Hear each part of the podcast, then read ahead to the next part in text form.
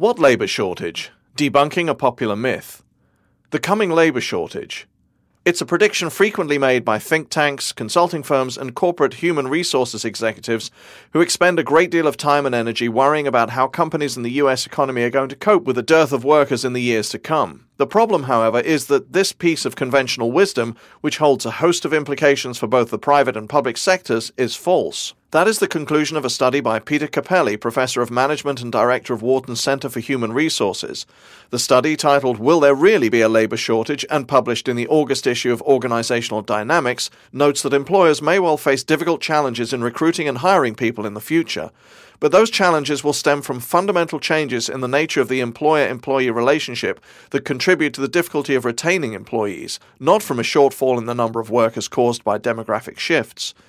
Cappelli suggests that employers work to improve their inadequate human resources capabilities rather than fret over a non existent shortage of workers. In an interview, Cappelli said the idea for the paper arose from what he saw as the need to stick a pin in an assumption that had ballooned to such proportions that it was never questioned. Once this drumbeat about a labour shortage took hold some years ago, it became automatically factored into the background of any discussion about human resource topics, he said. I'd go to a company workshop and the presenter would begin a slide presentation with a statement about the coming labour shortage. It's a statement that is now just built into the underpinnings of the way companies think. It's like a rumour you hear on the internet. People hear it so often they believe it. A grain of truth. Like many false beliefs, the forecast of a widespread labour shortage, the inability to fill jobs at prevailing wages, has its basis in truth. People who argue that a labour shortage will befall corporate America blame it on a demographic change that is quite real. The small size of the so called baby bust generation, the group of people that followed the baby boom generation into the labour market. The number of people in the baby bust cohort, who this year fall between the ages of 23 and 37, is about 16% smaller than the massive baby boom generation whose members were born between 1946 and 1962. Cappelli's study lays out in detail why it is erroneous to assume that a smaller baby bust cohort and the aging of the boomers, who will begin to retire soon, will lead to a labour shortage. For one thing, the fact that the baby bust cohort is smaller overall than the baby boom cohort does not mean that every subgroup within the baby bust group has to be 16% smaller. Colleges, for example, did not cut back on the size of their graduating classes when the baby busters came through school. The overall number of college graduates since the baby busters left high school has actually gone up because more students who might not have gone to college are being pulled into the system of higher education, and it is college graduates who are most in demand by employers. As for the fear that the retirement of baby boomers will contribute to a labour shortage, Cappelli says that this assumption is predicated on the unrealistic expectations that the boomers will quit work at age 65. Unlike their parents and grandparents, many boomers will continue to work past 65 even though they may change the kind of work they do. What's more, not only will the general population continue to grow, so will the labour force, according to the study. The Bureau of Labour Statistics estimates that the labour force will rise from 153 million in 2000 to 159 million in 2010. The assertion that the labour force will be smaller in the years ahead is, Cappelli says, simply wrong.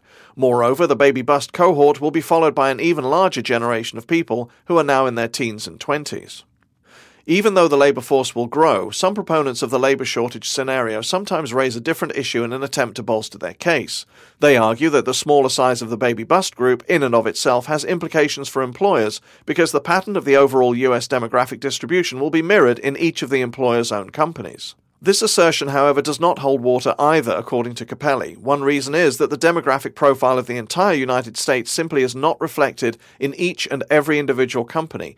Some companies, such as steelmakers, have older workforces, while other companies, such as software manufacturers, have much younger employees.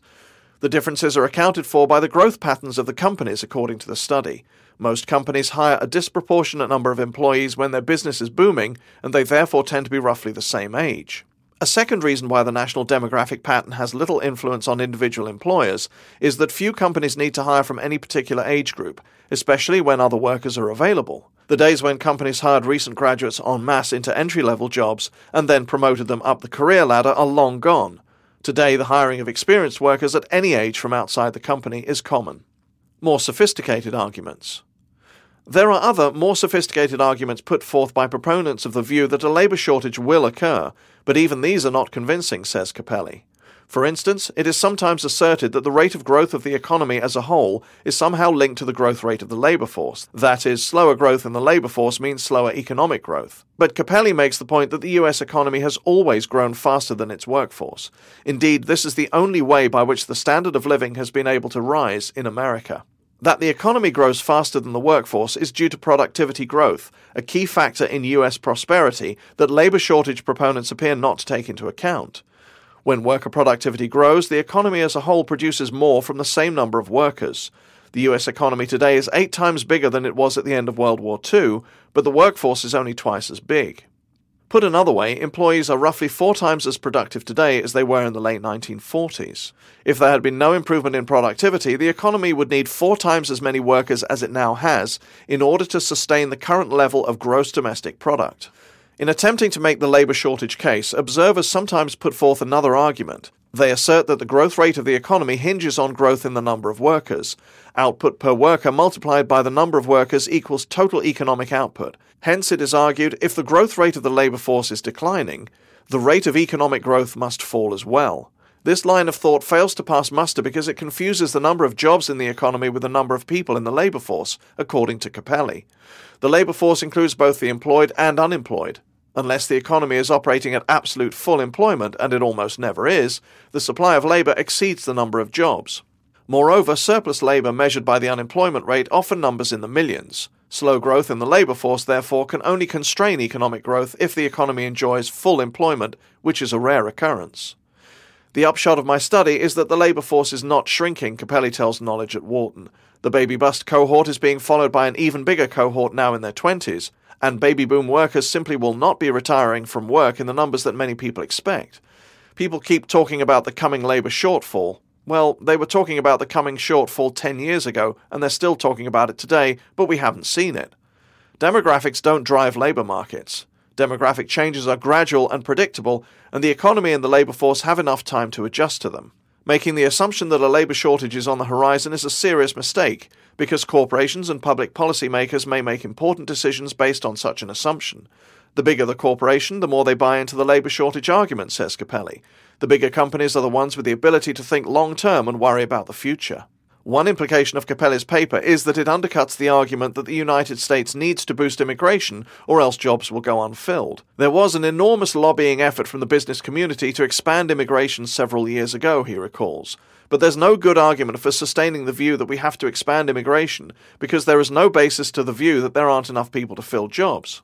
If there is no impending shortage of labour, why do employees feel that the tight labour market of 1998 to 2001 when companies faced the challenge of finding workers and wages rose sharply, somehow represented a major shift from what they had known before and presaged a bleak future.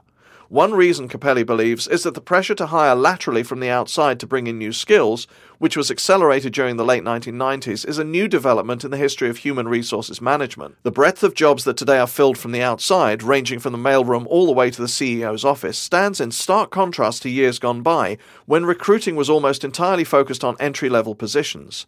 An increase in outside hiring contributes to higher turnover, which forces employees to be in a state of continuous hiring and gives rise to the feeling that there is a shortage of workers.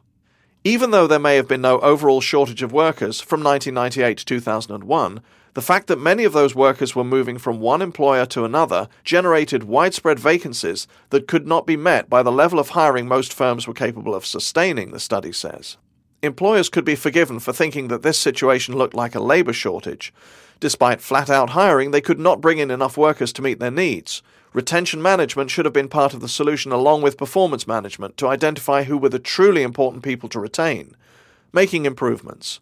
As the economy strengthens, employers may once again face the prospect of tight labour markets. But instead of fearing a non existent workers' shortage, companies should invest in a range of responses to meet their labour needs, Cappelli argues. Most firms have to improve their recruiting, but doing so requires more than just coming up with more applicants or filling vacancies more quickly. The overarching goal should be to make better matches between applicants and jobs. That means uncovering the right applicants who truly fit the jobs they apply for.